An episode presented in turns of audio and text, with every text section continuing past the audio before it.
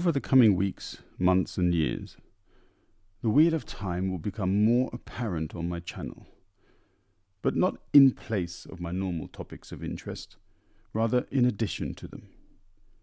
I will highlight future podcasts with a Wheel of Time What signature.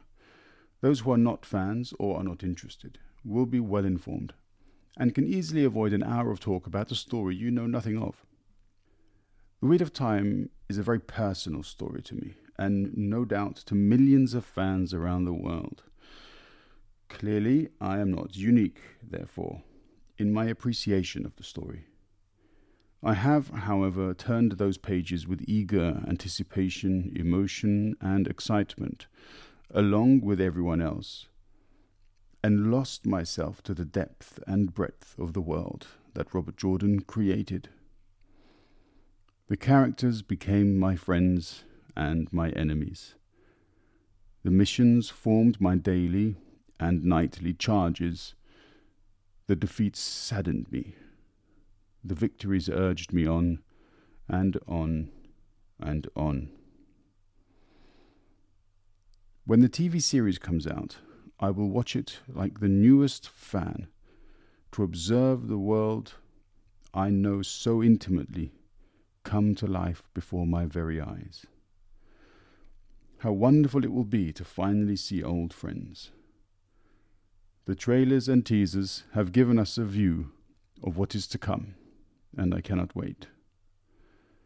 So here I talk with Drab, among other of my usual topics, about the Wheel of Time, as it is, after all, the one giant link that introduced us. Yeah, Drab, this is um, it's really kind of you to have accepted my invitation to do this podcast, especially as okay, we've followed one another, I think, for a few months now, but we have absolutely zero concept of who the other is. Um, and yeah, one of the benefits of social media is you get into contact with um, people who you do not really know. Um, but we have obviously a common passion, which is for the wheel of time. Um, and I thought we could perhaps explore that and a few other topics. So thank you very much for yeah for joining me. You're welcome. Yeah. Now you're in California, so that means you are a number of hours uh, behind me. So it's it's not perhaps the most convenient timing for you. So I have to thank you, uh, you know, doubly uh, for your sacrifice to your convenience and comfort. Um, uh, it's one o'clock in the morning, but I'm a bit of a night owl, so I'd be up right now anyway. Yeah, but you're almost up 24 hours, it seems, on on Twitter, Un- unless you have people who take over your account because you are you send messages and replies and likes and stuff at every hour of the day, don't you? Uh, I recently tweeted. Uh, I've had a song stuck in my head. It's a Led Zeppelin song. Uh, it's like since uh, since I've been knowing you or something, and he's talking about like he has to work like he really loves this person but he also has to work all the time uh, and it really makes him want to lose his mind because of like the the stretch between uh, desire and then like putting up with it. And so i really like the wheel of time and it it keeps me up at night i, I have to say. Yeah. Um I have to also say that one of the reasons that I, I really wanted to speak with you, um, perhaps above um, a lot of other, okay, I mean, you know that I've spoken with the Road to Tar Valon, uh, Tracy and Amber uh, in their podcast because they're, they're brilliant. I find their, their podcast is fantastic. Um, but you, you also have this, you don't just simply agree with everyone. You also have um, a different opinion on a, a, lot of topics. You have your own approach, but you, I also find all of your tweets to be respectful. Um, how, how do you? I, I don't know about I don't know about all that. some of them are some of them are downright rude, but uh, it's think, not on really? I, I I'm pretty rude to a lot of people. Um, I haven't seen it. it. May, it may seem like I'm new to Twitter because sometimes I get fed up with my account and I'll delete it. So this most recent time, uh, I heard someone I heard someone say we in a statement to me, like, hey, we have been talking. And at that moment, like my ears sort of perked up and I just got really paranoid, changed the name of my account, uh, started a new account, took the name of my old account, and then deleted my old account like in maybe four days.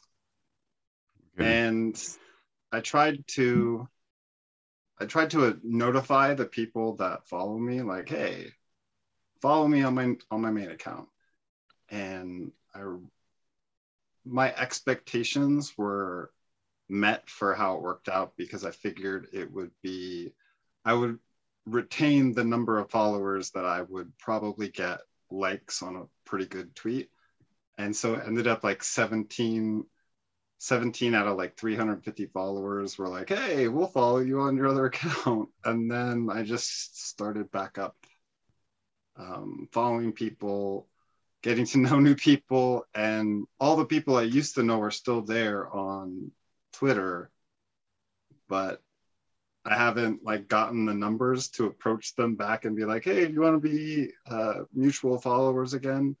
So if you look in the search the search for Twitter, you'll see like back to 2013 being like, "You're so rude," like drab, and then some of the other comments will be like, "Oh, you're really nice." So I can be rude, I could be nice, but uh, it's not necessarily consistent. Mm-hmm. Okay, all right, enough. I, I, I never I haven't read much of the, the, the rude ones. I guess I'll look out for them.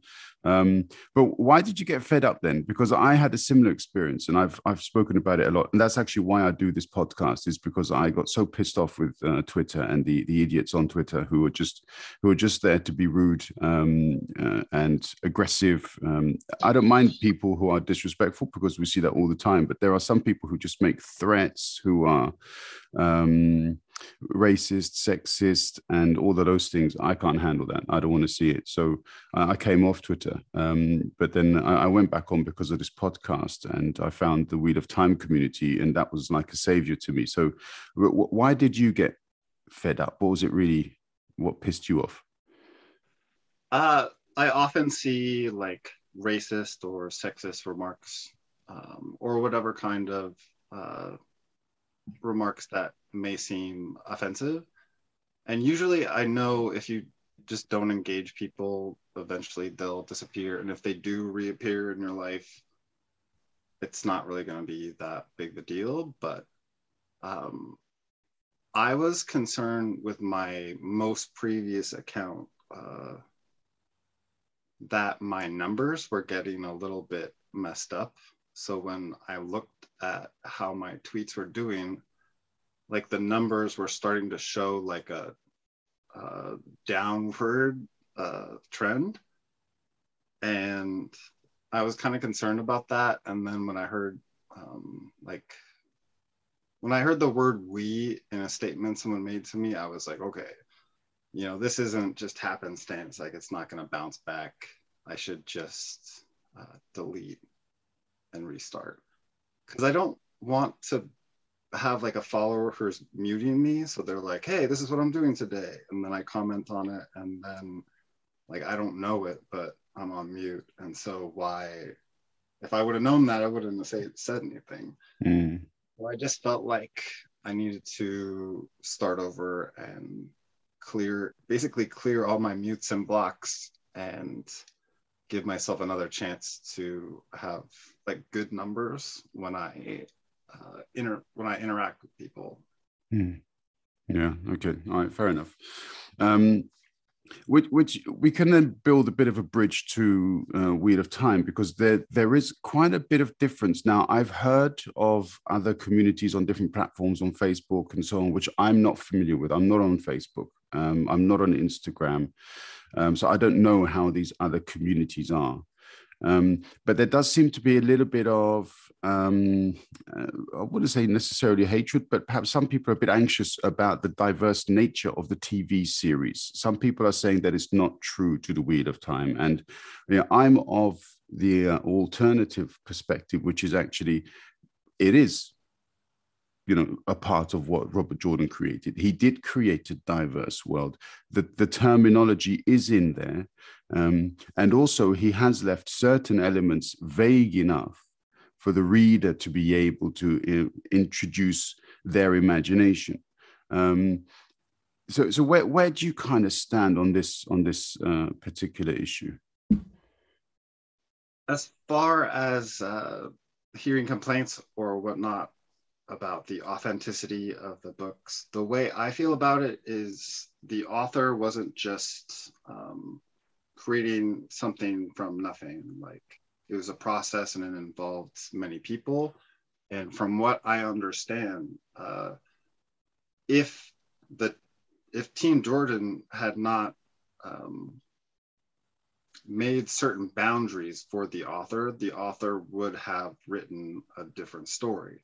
So when it comes to is the show authentic to the books, I think the fact that there's a team working on it uh, is enough for me because the last thing I would want is uh, just one mindset coming up with the show. I would rather a team of people working together and being like, we're gonna, you know, take some liberty with this and we're going to we're going to do this exactly word for word for the book here and we're going to take some liberty here uh, and come to those de- decisions as as a team.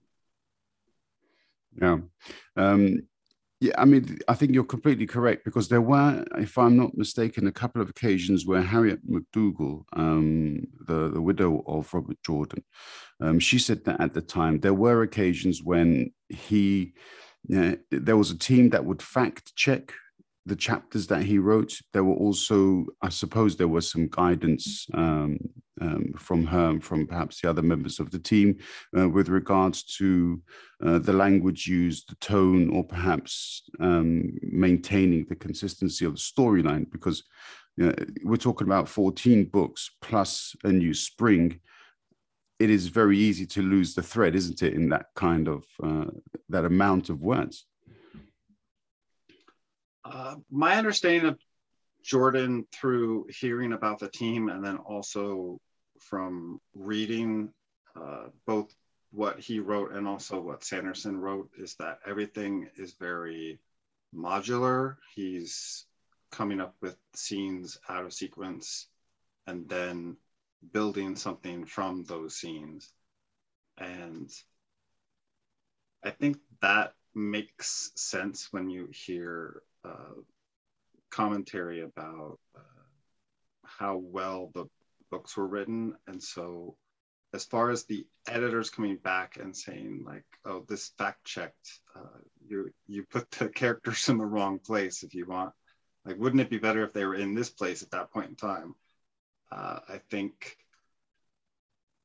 not only that, but like you really should get uh, you know a different perspective on what the character is thinking because it's coming off as offensive or like maybe you should write this scene from a different perspective so that the readers can actually you know feel for what's going on. And so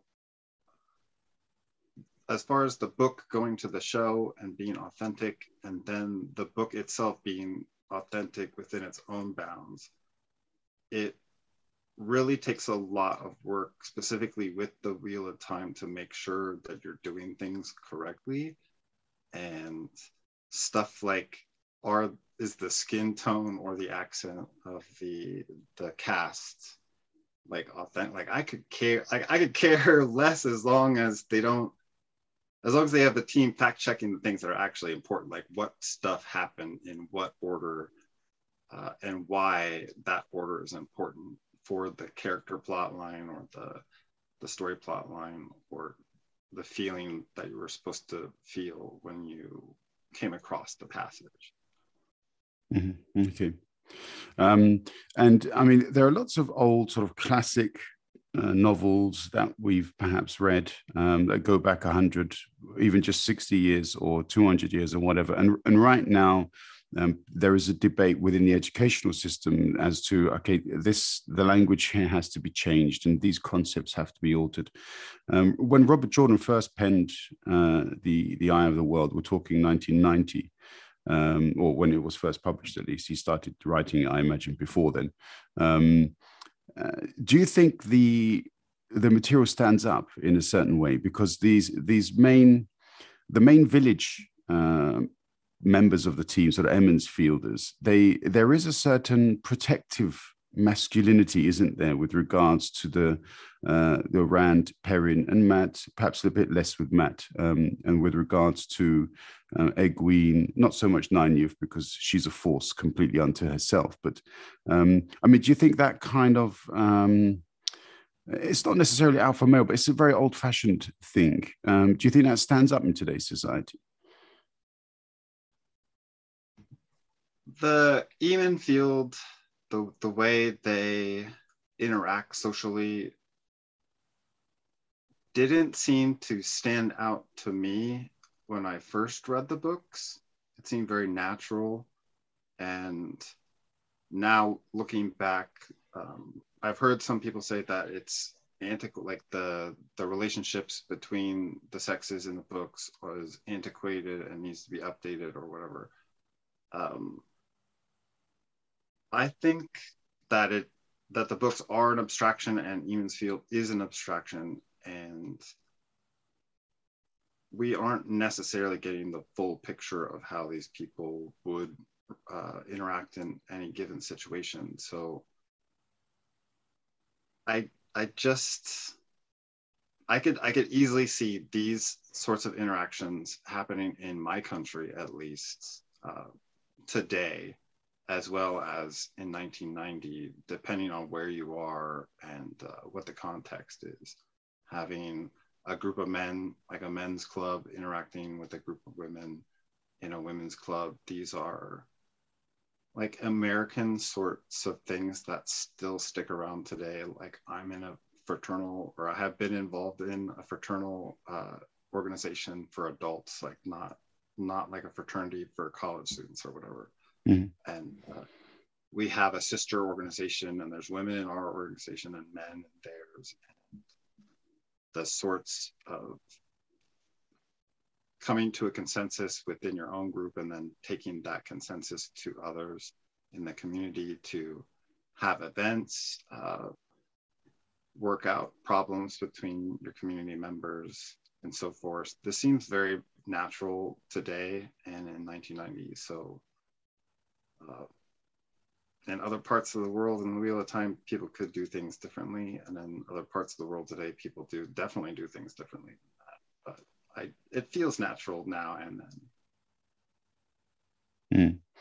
um, and, and, are you involved in any of these other online communities or do you i mean under, as i said before you're practically constantly on twitter of time. I mean are you also involved in these other facebook and instagram and so on or is that just too much work for you I don't have accounts for Instagram or Facebook, and I'm not on any Discord servers. And I kind of like going to YouTube, kind of ticks me off a little bit, and going into Google uh, podcasts to retrieve. Like people will be like, "Oh, I'm on Podbean," and then I'll click on it. I don't want to download that, and then I'll go back out of the application into another application, search for it, find the whatever channel or station and then listen to it. And really, I would rather just do everything on Twitter because it's totally possible to have a sort of podcast like that.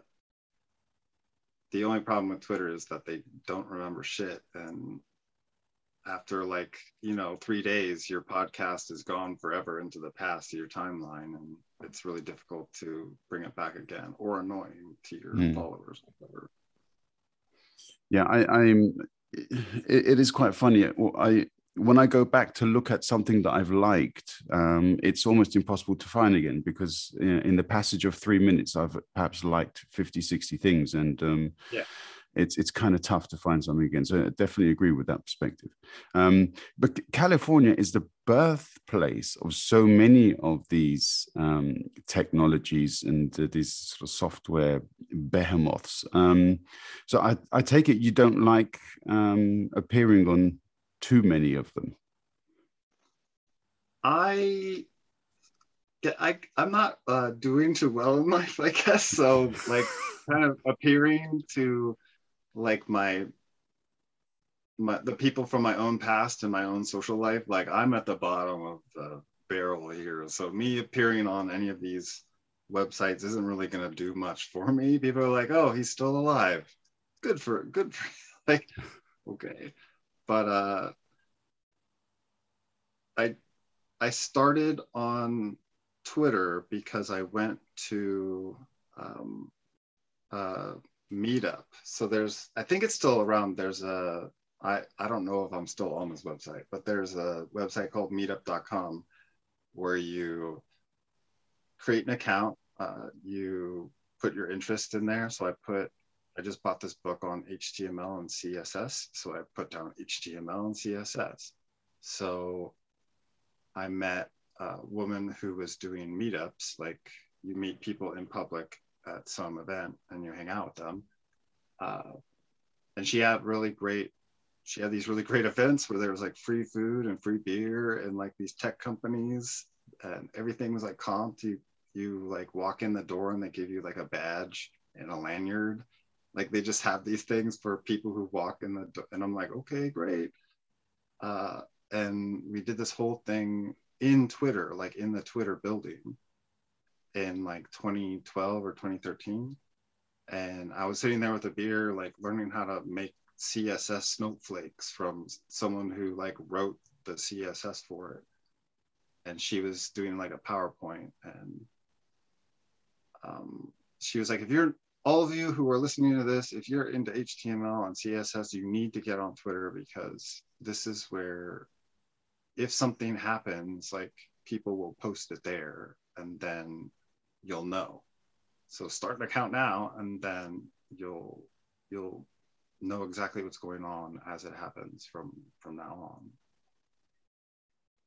All right. A, a couple of times you've mentioned this thing about numbers and um yeah, as I said, I have a slightly uh, withdrawn view of what um, exactly the the basis of Twitter may be, um, or even social media. I I don't go after the numbers um, because I'm I'm not sure if it's see it's a natural representation of who I am. So, I, but I see it a lot. Um, there are some people who have these accounts with I don't know 200,000 followers and they say, okay, I'm going to boost some accounts, guys. So who needs a boost? And tell me what you have and so on. And there are lots of people sort of jumping up, me, me, me. Um, is that really the i mean because i have a feeling i'm i don't correctly understand the role of social media within society as it were because for me it's just um, it's just a community and um, some community i share with i spend time with i'm entertained by. I mutually entertain as well. Um, but is there also like a real life benefit to be generated from social media? As in uh, i can see some cases but um, do, do, you know what i mean yes yes. Uh, so the way i feel about uh, my numbers or whatever is am i am i in tune with my account? Like like my account is tuned to something and i'm tuned to something. Can we bring our tunes together so that you know I feel like when I do things, it's working. And so when I talk about numbers, it's the the impressions and engagements numbers that you get when you look at the little bar graph on your tweet. And so for me, what's important is like a logarithmic uh, a logarithmic understanding of the numbers that you're looking at. So you have your base number, which is your number of followers. So at any given uh, any given tweet that you tweet, you should expect 10% of your followers to have seen something that you posted. And then you should expect that 10% of them should engage with your tweet. And then if more people are, uh, if you make an impression on a larger number of people, you should keep that logarithmic scale um, all the way down to your likes so that your impressions, engagements, uh, and your likes are all going 10%, 10%, 10%. And when I, even if like 100 people see my tweet, like I'm really hoping that there's 10 engagements because I know if I'm not hitting that 10%, 10%, 10%, then I'm doing something wrong. And there is like an algorithm that goes along with it where sometimes you get more like a better than 10%. And then sometimes you get less than 10%.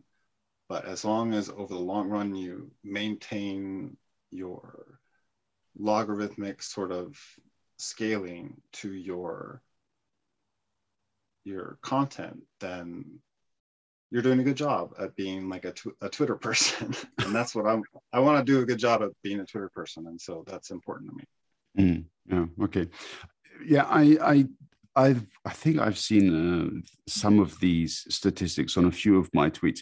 Um, the thing for me is, it seems as though it's because it's quite. I'm. I find it random. You know, so there are some tweets or some jokes that I've made, perhaps, and I thought afterwards that was quite funny, and nobody likes it. Um, and then I, I write something which is absolutely silly, and it's like 20, 20 likes, you know. And so I mean, I, I've, I feel like a bit like an Aiel, yeah, because nobody can understand my humor sometimes. Yeah, um, yeah, yeah. I don't know. I don't know how I don't know how it works. I've given up with the the calculations, but um, I, I just find it fun to to be a part of some of these discussions, and uh, and that's what I go for now. I really feel like you just have to keep on writing jokes. like it doesn't like if it's like oh that's a really that's a really great one. You just have to let it go. There's a lot of stuff where it's like, oh, this this person I found on the internet, I want to follow them. They're just like me, and they seem about the same size, and they're just in the same things and you follow them and they they're not interested in you at all. And you're just like but why? Why? And you like scream at, at the universe but really you have to let it go because there's more people that you're going to like out there and they're they're going to like you back. Mm. yeah th- this incarnation sorry yeah sure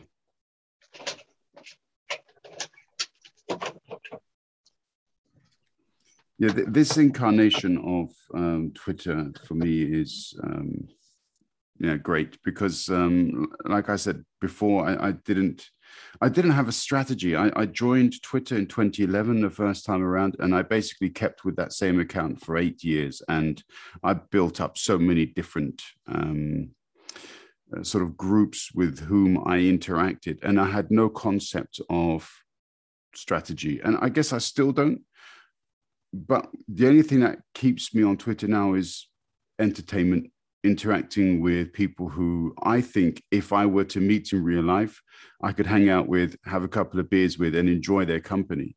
Um, and that's essentially the only metric uh, which I use to interact with people on, on Twitter. I, I just want to keep it really simple. Um, but also, I can't help the fact that I'm interested in, you know, social, sociological issues, political issues. And so I have to also interact with these kinds of things. And I, I bring the two, you know, the, the sort of fictitious element of my life along with the, the real elements. Um, and, I, and I tie the two together. Um, but you keep things separate then, if I'm not completely mistaken yeah, I recently someone since this is a new newer account, I think uh, September is when I started it. I haven't like a lot like I I haven't seen a lot of accounts for a while, and so someone uh, retweeted the president of the United States, and I was like, okay, I'm gonna read this because my you know someone I'm following retweeted it, and so I read it and I was like, this has nothing to do.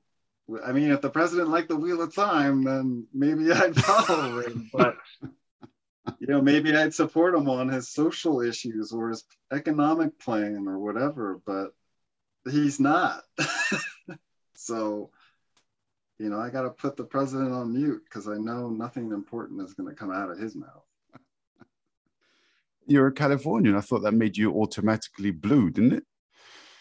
Actually, I've been registered as a Green Party voter since I was 18. Ah, cool. My first, the first president I voted for was Ralph Nader.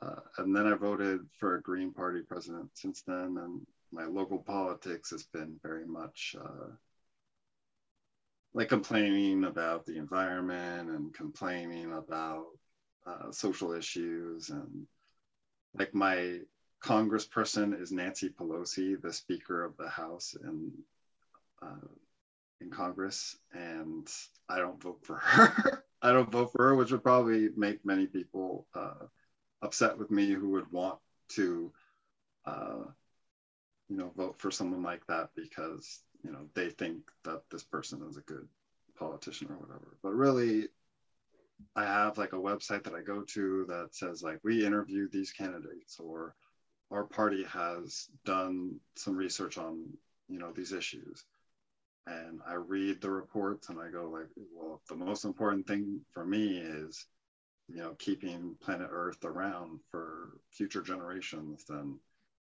you know I gotta I gotta do something mm. Yeah, yeah, I, I vote uh, green as well here um, in Germany. Um, yeah, it's interesting though. I, often with some of the people that I work with, we talk about politics, um, and we obviously the, the USA does figure quite um, it's prevalent shall we say in the way that we do politics even in in europe um, the usa has played a major role in european society ever since uh, i don't know how many years ago but you could also talk about marshall aid and all that and blah blah blah anyway um, so when obviously trump was in uh, the White House, and he was seemingly uh, unhappy with the, the way NATO was going because of the lack of support of some European nations, and he was, you know, quite sort of disrespectful with regards to these traditional allies. Obviously, the the leaders of the European Union got pretty scared. Um, so the traditional politicians are quite happy that they've got Joe Biden back, uh, as in they've got Joe Biden back in a sense that uh, they've got somebody who is a real politician back, as opposed to the the rogue that was Mr. Trump. Um, but I guess for you as a, as a as an environmentalist, you're a bit a little bit pleased that uh, Trump didn't come back, but that's not I, enough, I, I really, guess. I don't really. It's it's kind of uh, brusque to say or whatever, but I really can't tell the difference between the two parties at this point because the results are pretty much the same. But my experience with uh, European politics in the United States uh, was because of some personal culture that I was engaged in. so I've used to, on previous accounts, follow uh, Lithuanian politicians because my mother took me to a Lithuanian culture event and I met some people and they were talking about like how much the Lithuanian government invests in their uh, diaspora or whatnot.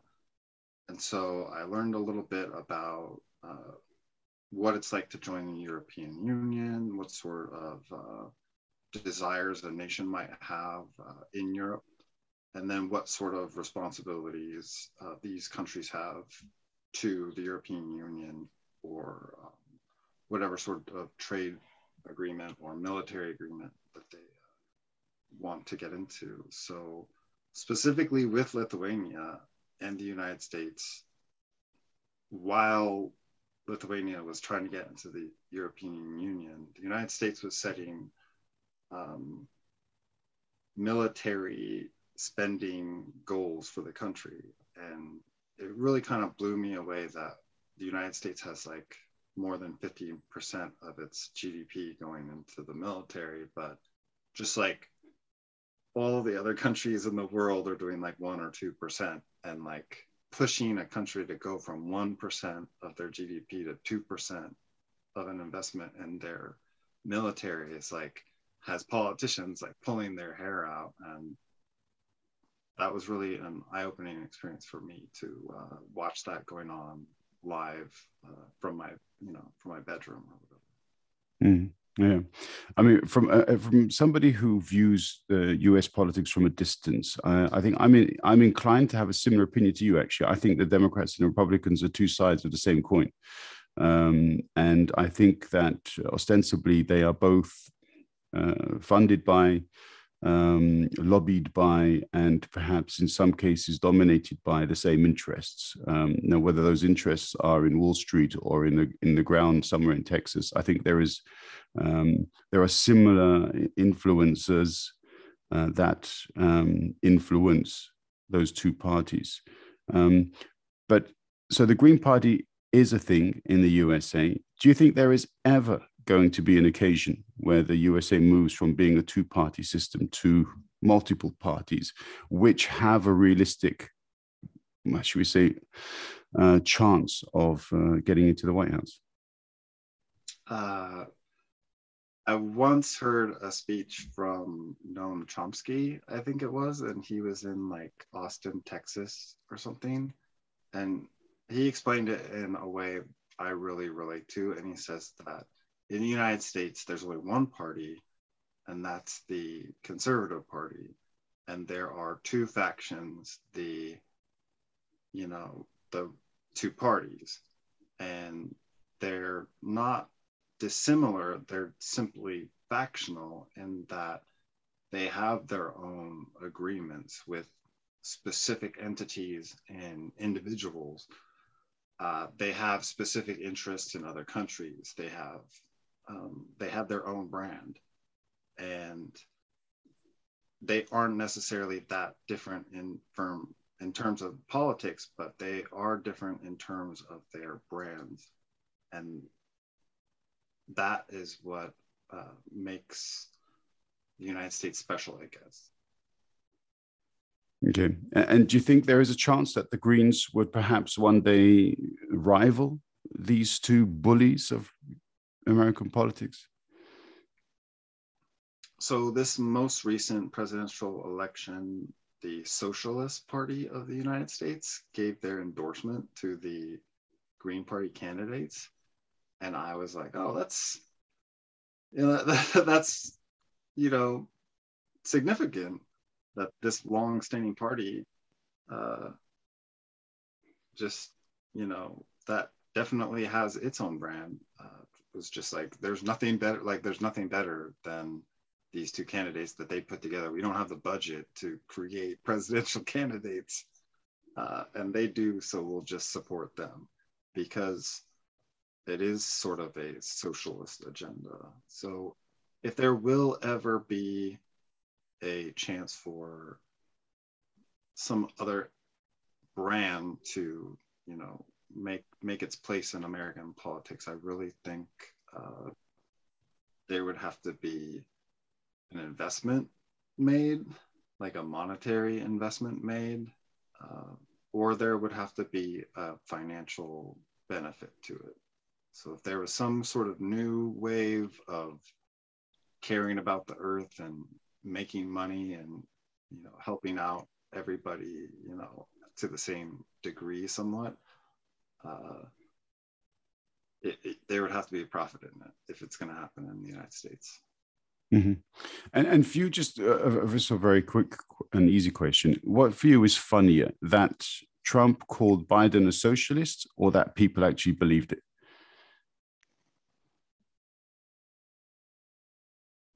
Uh, I think Trump calling Biden a socialist is funny.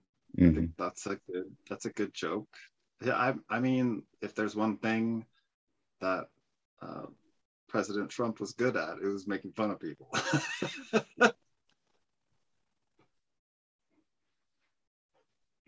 yeah, he was definitely the cheekiest guy to get into uh, into the White House. But um, yeah, uh, it's strange though, isn't it, that the word socialist can be thrown at a Democrat when it's it's yeah, I, I, don't see anything that the so that the sort of Democrats have done over the last few years that would in any way be interpreted as socialism. So um, yeah, I don't know.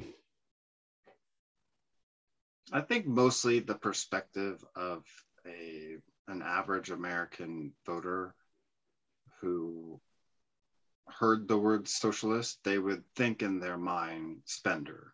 This person is a spender. They spend and they get no benefit from their spending, and they're spending my money.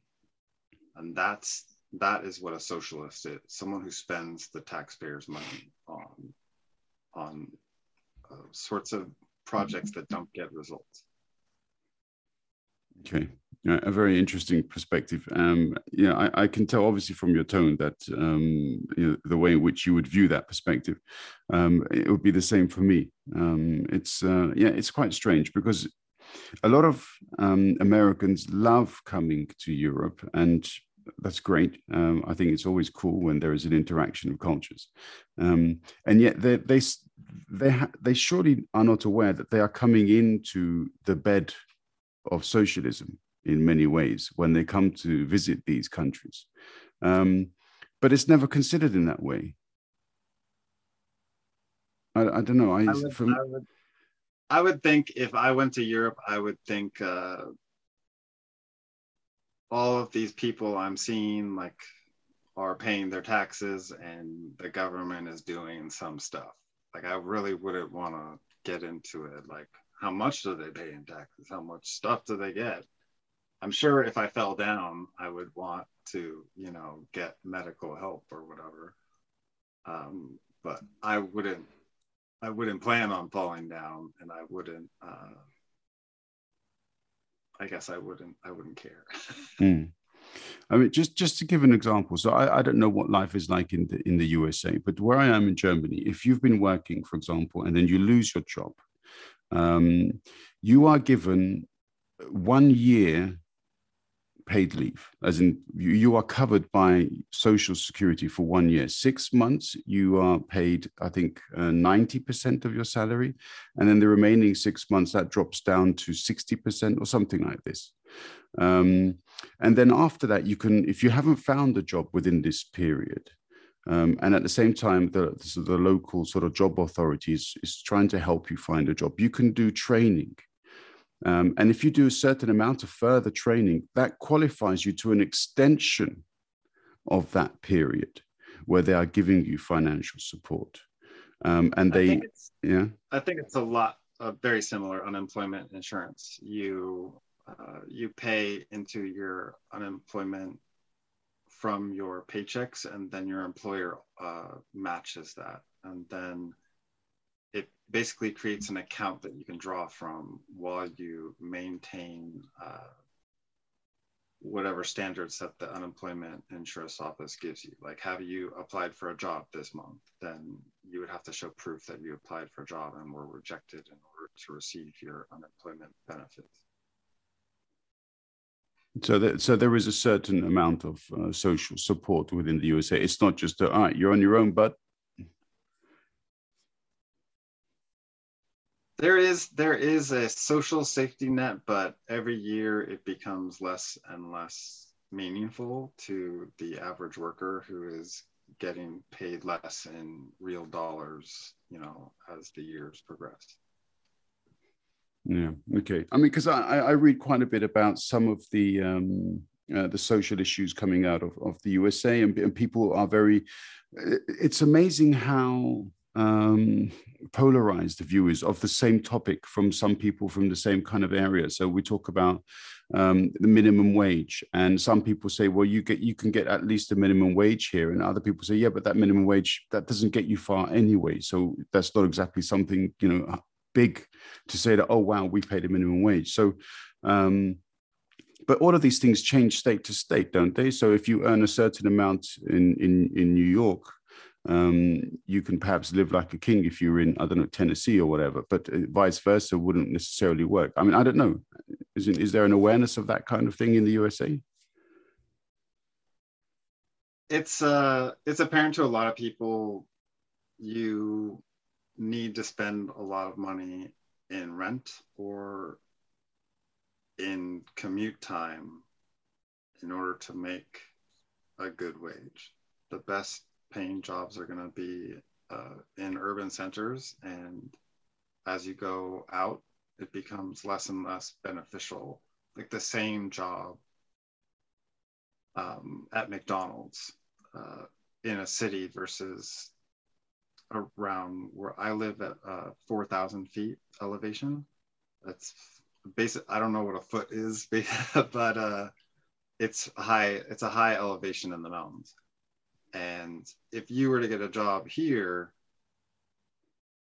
at McDonald's, uh, you would you would be gaining like you know 2,000 feet of you'd be gaining like half the elevation to the ocean um, every time you went to work, and you'd be driving for a while. And so, how much are you going to spend in fuel to work at McDonald's here? And like you could basically walk to work in an urban center or spend you know $60 a week on gas in the country. Mm. okay all right. Um, yeah so all right so you you're quite high up where you are. Um, uh, would that mean you're in the northern reaches of the state? I if if you if you went three hours east on the highway from San Francisco, okay, you would you would end up, you know, a stone's throw from my house on the highway. Okay, all right.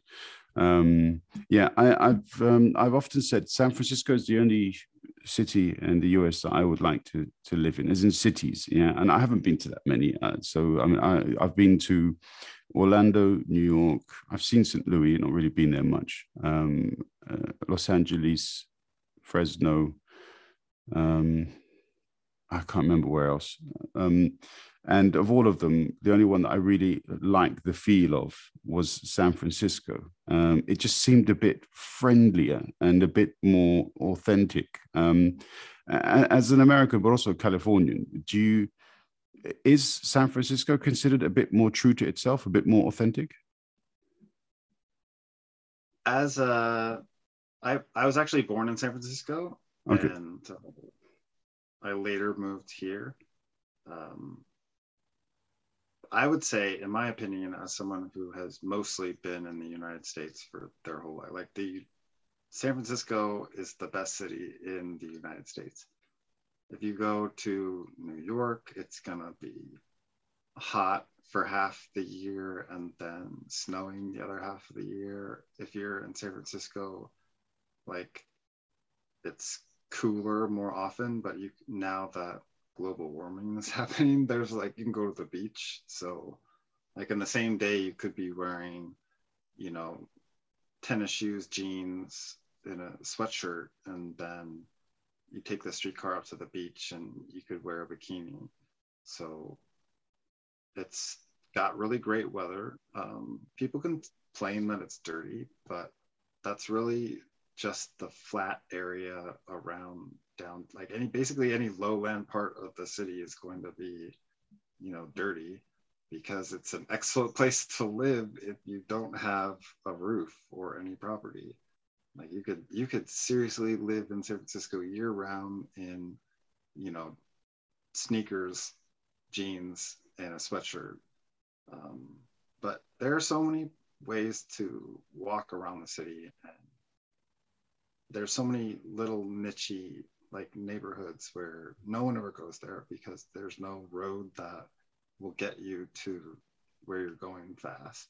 So, and there's hills all over the place that are in the way.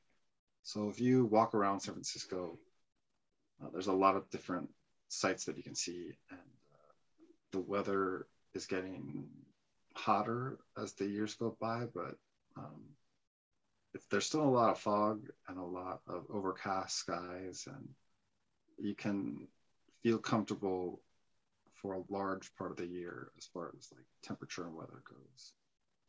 And it's like the there's all these tech companies there and there's all these jobs doing all these exciting things. So if you're talented and you're willing to like bust your ass, then it's an excellent place to live your life. Mm. I, was there 21 years ago. That was uh, yeah, back in 2000. I was there. I think I think it was 2000. It may have even been 1999. I can't remember exactly, but uh, you know, some time ago. I don't know if those tech companies were there at that time necessarily. Maybe they they emerged a bit later, but uh, it just it just seemed like such a, a welcoming, friendly place. Where I mean, and this is because of my interactions with the people in in the shops, as in um, you know, and in the cafes. You know, people just talk to you. You know, you sort of walk past them, you say hi. You know, whereas I think in, in LA, if you looked at someone in the wrong way, then you weren't going to get a hello. Um, completely different experiences. I think it's retained uh, a bit of that my parents' neighborhood. Uh, my dad lives there now. Um, it's like got so many baby carriages and there's so many cafes and like organic supermarkets and like you don't see the same uh, corporate sort of businesses like on every corner and there's a lot of residences and schools and like religious buildings. So it's definitely a, still like a two story sort of neighborhood where all like 90% of the buildings are two stories and they're all stuck together. So I think it's it's easy to uh, to feel like you belong to the, the area you are, probably because of the the density and the uh, out of the wayedness of, of this of this neighborhood where my dad lives. Mm-hmm. Okay, all right. So it, that's not necessarily downtown, but I guess it's probably it's not too far. Then I imagine from being. I mean, how long would it take to get into the center of San Francisco from where where your father lives? Let's see. It might take a ten minute walk to the light rail, and then if the light rail is in fact working, because they're constantly like redoing the streets and stuff. But 10 minute walk, and then you might wait another 10 minutes, and then maybe half an hour to 45 minutes okay. on the light rail, and you're on the main street in. We don't have like branches or whatever that go around the downtown, but you would be on the main street. And San Francisco's a small city that's like seven by seven miles. So it's it's a convenient sort of walking city after you use the transportation they have. Mm-hmm. Okay, all right, cool. Um, yeah, and uh, one more question, and, and I'll just bring us back to our sort of original uh, topic, which is the Wheel of Time. How much are you looking forward to the show? I am. I feel like I'm back I'm back in it in the Wheel of Time.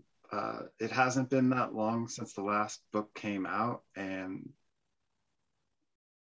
like the Wheel of Time has come to me in waves in my life where I read the first uh, like four books uh, once, and then uh, I, you know, bought the hardbacks every few years, and then reread all the books, and so you forget about it, and then you're reminded and then you come back to it and then you're just you're just ready to to put your boots on and get on the road uh, with these characters and the author or the showrunner or whatever i'm just uh, i'm ready i'm i'm i'm prepared i know what's going on and i'm ready mm. Well, I mean, there's less than three weeks now. So uh, tomorrow it's uh, you know, the first of November. So we're in we're in the Wheel of Time month. Um, yeah, I, I, I'm with you. I'm ready for it. Um, let's let's let's get it on. Cool. All right. yeah. I don't know what to say. Cool. Drab, thank you, man. Um, that's um, yeah. I guess I don't know if you knew what to expect. I had no idea what to expect uh, from our interaction, but there are lots of areas that we are also um, in agreement with, even with regards to uh, politics. And I can't say that with every American I come across. Um, so that in itself is interesting. Um, yeah, it, will be great if we can also like talk again, maybe when the show is out, get some of your thoughts on sure. on that. Yeah. So it wasn't too difficult an experience for you talking to this uh, Brit. Not at all. I think I do have some food in like cooking slowly in my toaster oven right now, so I should probably get back to that at some point. okay, all right. Uh, well, I hope it's all good then. Uh, thanks a lot, and I'll let you know when the podcast comes out. Thanks for inviting me. It's been a real pleasure. Two, two, two and a mic.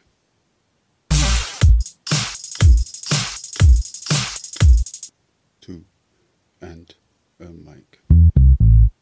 Two, two, two, two and a mic. Two, two.